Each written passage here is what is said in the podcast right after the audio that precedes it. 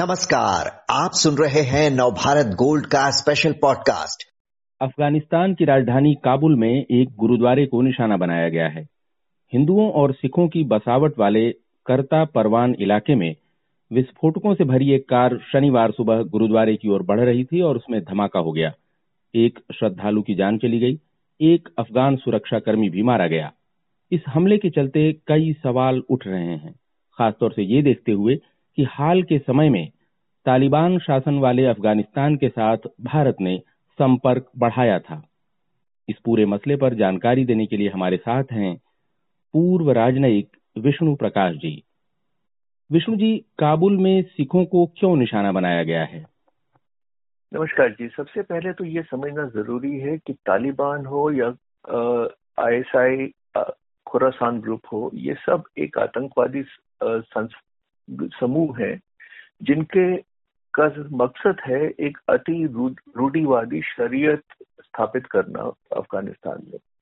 तो ये बुनियादी चीज़ है और ऐसे शरी, जो रूढ़ीवादी शरीयत है अफ़गानिस्तान में, उसमें अल्पसंख्यकों के, संख्यकों के लिए कोई जगह नहीं है, कोई स्थान नहीं है। तो उनके कोई राइट्स नहीं है, वो एक जैसे सेकंड क्लास सिटीजन है, उनको उस तरह से ट्रीट किया जाता है।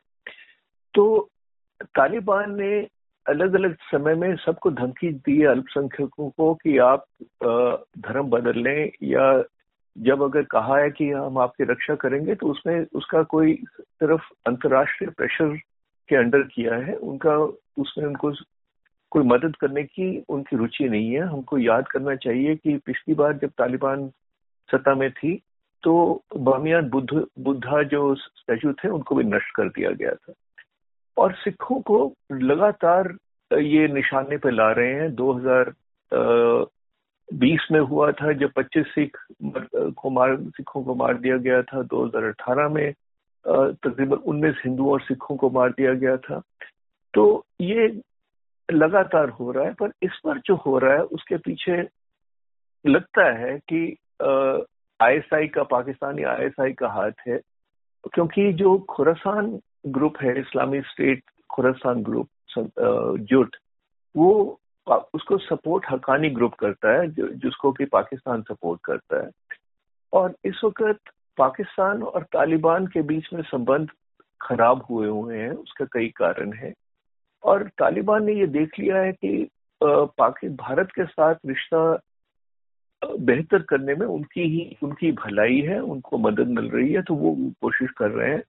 तो ऐसे समय में पाकिस्तानी आईएसआई एक हताश है कि जो उनके मंसूबे हैं, उन पे पानी फिर रहा है और यही कारण हो सकता है कि उन्होंने ये एक दोबारा से ऐसा किया हो जो कि उन्होंने पहले भी किया है।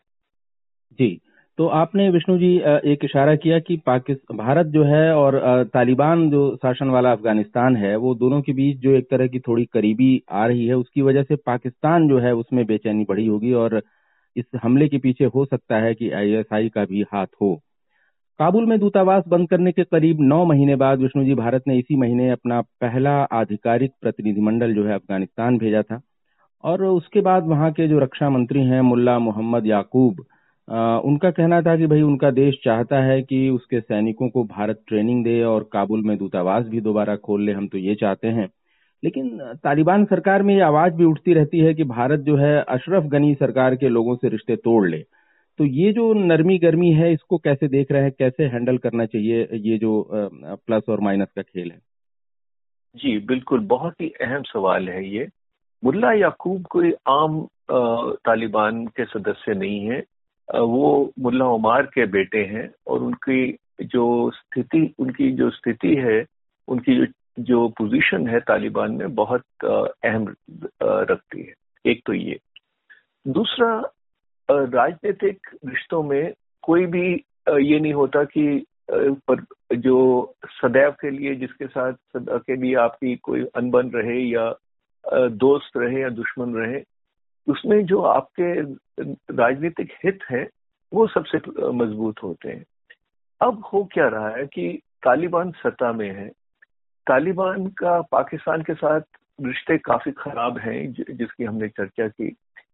तालिबान और अफ़गानिस्तान में हालात देखें तो दिन पर दिन बिगड़ते जा रहे हैं, भूख मरी है।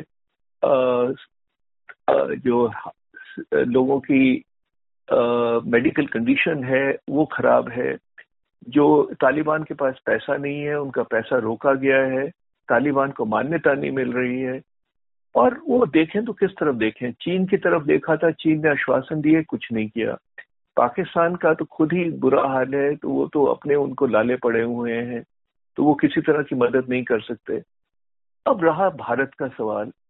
भारत इस वक्त भी आर्थिक सहायता दे रहा है, मानवीय सहायता दे रहा है, बीस हज़ार गेहूँ दे रहा है दवाइयाँ दे रहा है, आपका गर्म कपड़े दे रहा है और प्रोजेक्ट्स इन भारत के चल रहे हैं। वो तो वो समझ जानते हैं कि भारत के साथ एक रिश्ता अगर थोड़ा उनका सुधर सकता है तो ये उनके लिए लाभकारी होगा और हमारे लिए भी लाभकारी होगा क्योंकि पिछली बार जब तालिबान सत्ता में थी तो भारत विरोधी आतंकवादी संस्थाएँ वहाँ से ऑपरेट कर रही थी। तो हमारे दोनों देशों के हित, हमारे दोनों पक्षों के हित में ये है कि कम से कम बातचीत का सिलसिला चलता रहे और अगर हम, हमको ये लगे कि पाकिस्तान तो तालिबान अपना रुख बदलेगा, हालाँकि वो मुश्किल है तो हम उसमें आगे बढ़े, हम, वो भी हमारे हित में है। तो ये सब कुछ देखते हुए एक डेलीगेशन था, वो दो जून को पहली बार उधर गया। इसका मतलब ये नहीं है कि हम उनको मान्यता दे रहे हैं, पर ज़रूर है कि हम थोड़ा सा और अगर हमारे संबंध सुधर सकते हैं तो सुधारने के लिए तैयार है, या तैयार लगते हैं। तो ये दोनों पक्षों के ही हित में है। और मुझे लगता है कि ये अगर होता है तो अच्छा होता है। और ये पाकिस्तान को कतई गवारा नहीं है। आ, हमको याद करना चाहिए कि 2008 में भी भारतीय दूतावास पे बड़ा घातक हमला हुआ था। जो हकानी समूह ने किया था और वो वो भी पाकिस्तानी आईएसआई ने करवाया था। तो ये पाकिस्तानी आईएसआई का का जो दुष्ट कर्म है ये इनके बहुत पुराने हैं। और ये बाज नहीं आएँगे, पर हमको लगातार सतर्क रहना पड़ेगा और जो भी मुमकिन है, वो हमको कदम उठाने पड़ेंगे। जी। आपने पूरा पाकिस्तान और भारत और अफ़गानिस्तान के संबंधों का जो वो एक त्रिकोण बन रहा है, उसमें आपने बात रखी। इन दिनों जो है वो तालिबान जो है, वो पाकिस्तान और टीटीपी के बीच जो है एक तरह से शांति वार्ता कराने की कोशिशों में लगा हुआ है। तो क्या लगता है वो जो इंडिया कार्ड खेल रहा है और भारत के प्रति उसकी जो एक तरह से वो लग रहा है कि झुक रहा है, वो पाकिस्तान पे प्रेशर डालने के लिए ऐसा कर रहा है? वो ऐसी भी टैक्टिस हो सकती है? जी क्यों नहीं करेगा? देखिए हरेक हरेक समूह हरेक देश जो भी कार्ड खेल सकता है वो खेलेगा। हमारे पड़ोस में जो देश हैं, कई और देश हैं, वो चीन, चाइना कार्ड खेलते हैं। चाइना के सर, के साथ भारत का कार्ड खेलते हैं। तो तालिबान भी एक राजनीतिक संस्था तो यही है तो वो ज़ाहिर है कि अगर भारत के कार्ड खेल के उनको पाकिस्तान से कुछ हासिल हो सके तो करेंगी। अब जैसे कि पाकिस्तानी टेरिटरी में से जो मानवीय सहायता है भारत से, उसको रोक, रोकने की कोशिश करता है पाकिस्तान। वो भी एक चीज़ है जो कि पाकिस्तान से खुश नहीं है तालिबान। अब जो आपने पाकिस्तान तालिबान की बात की है वो एक बहुत बड़ा कार्ड है तालिबान के पास, क्योंकि पाकिस्तान तालिबान को संभालने के लिए या उनको कंट्रोल करने की क्षमता पाकिस्तानी आर्मी में, सेना में कोई ज़्यादा दिखती नहीं है। तो वो भी उसको कंट्रोल नहीं करना चाहते। और वो करते हैं तो इतना करते हैं, बातचीत का दिखावा करते हैं, वही पाकिस्तान करता है। पाकिस्तान दोहरा खेल खेलता है तो तालिबान भी दोहरा खेल खेलता है। और इन दोनों का सीमा विवाद भी है। तो ये कुछ ठंडा, कुछ गर्म, कुछ खट्टा, कुछ मीठा, ये हरेक देश, हरेक संस्था ये खेल खेलती है अपने हित, हितों के लिए, हितों की रक्षा के लिए और जो कुछ मनवाना हो, मनवाने के लिए।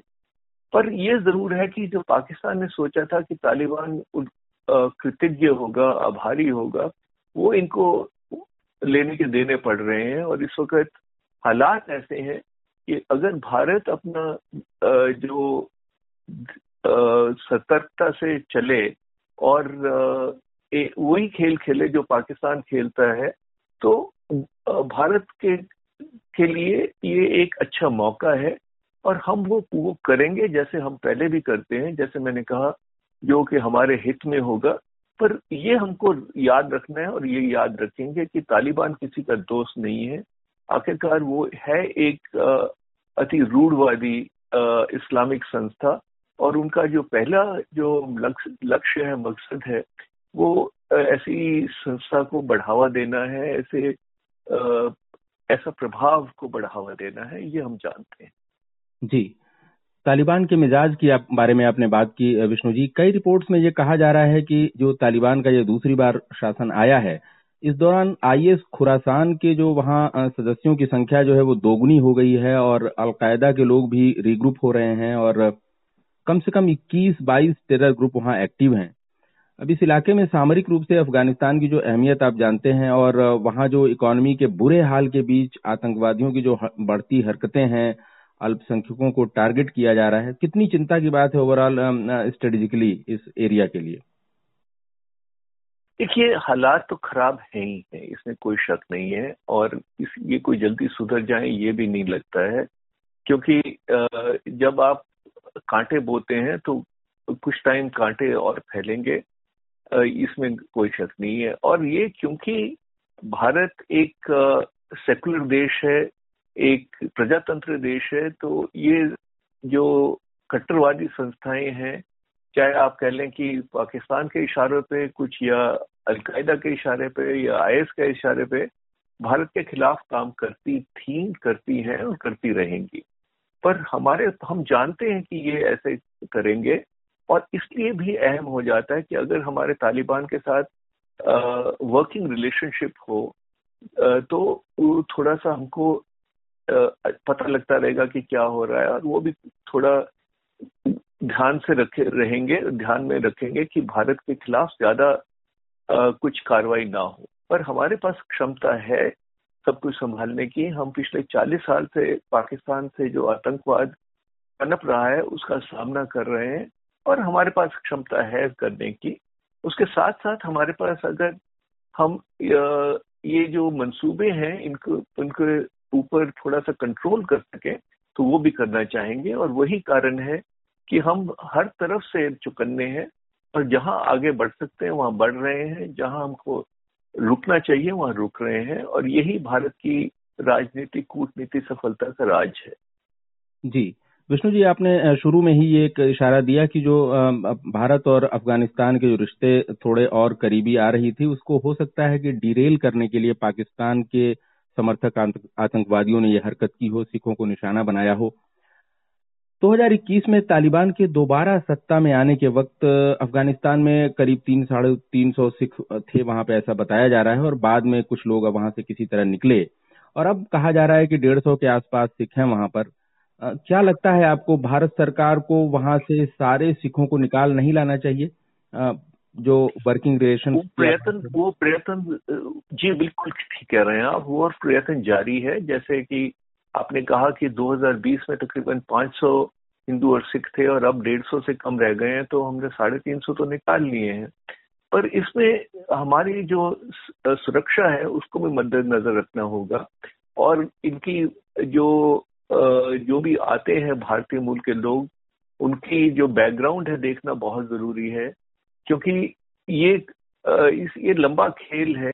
इसमें जैसे आपको याद होगा कि 2008 में जब मुंबई कांड हुआ था तो एक बहुरूपी भी लोग होते हैं, वो वो एक बने हुए थे। तो हमको ये देखना होगा कि जो जो भारत आए, उनकी बैकग्राउंड क्या है, वो भारत के लिए सुरक्षा कि में कोई बाधा नहीं डाल सकते और वो बैकग्राउंड चेक करना बहुत ज़रूरी है। और वो हम कर रहे हैं। तो इसमें यह सरकार की पॉलिसी ये है कि जो भारतीय मूल के अल्पसंख्यक, संख्यक लोग हैं, उनको वापस लाया जाए और वो जल्दी ही वापस आ जाएँगे, जिससे कि ये जो खतरा है उनके लिए वो टल जाएगा। पर कुछ लोग फिर भी क्योंकि धार्मिक कारणों से या आर्थिक कारणों से वो वापस नहीं आना चाहेंगे तो वो तो खैर उनकी अपनी मर्ज़ी है, उनकी इच्छा है उसको रिस्पेक्ट किया जाएगा। तो भारत की तरफ़ से ये लगातार कोशिश हो रही है और भारत का एक बहुत अच्छा रिकॉर्ड है कि जब हम जो भारतीय मूल के लोग हैं, जिनकी सुरक्षा के लिए और हित के लिए जो जैसे भारत भारतीय सरकार करती है, वो बहुत कम सरकारें देखने में आती हैं जिनको इतनी कमिटमेंट है अपने अपने अपने देश के मूल के लोगों के लिए प्रति। जी। विष्णु जी आपने इस पूरे मसले पर बहुत विस्तार से जानकारी दी। धन्यवाद आपका।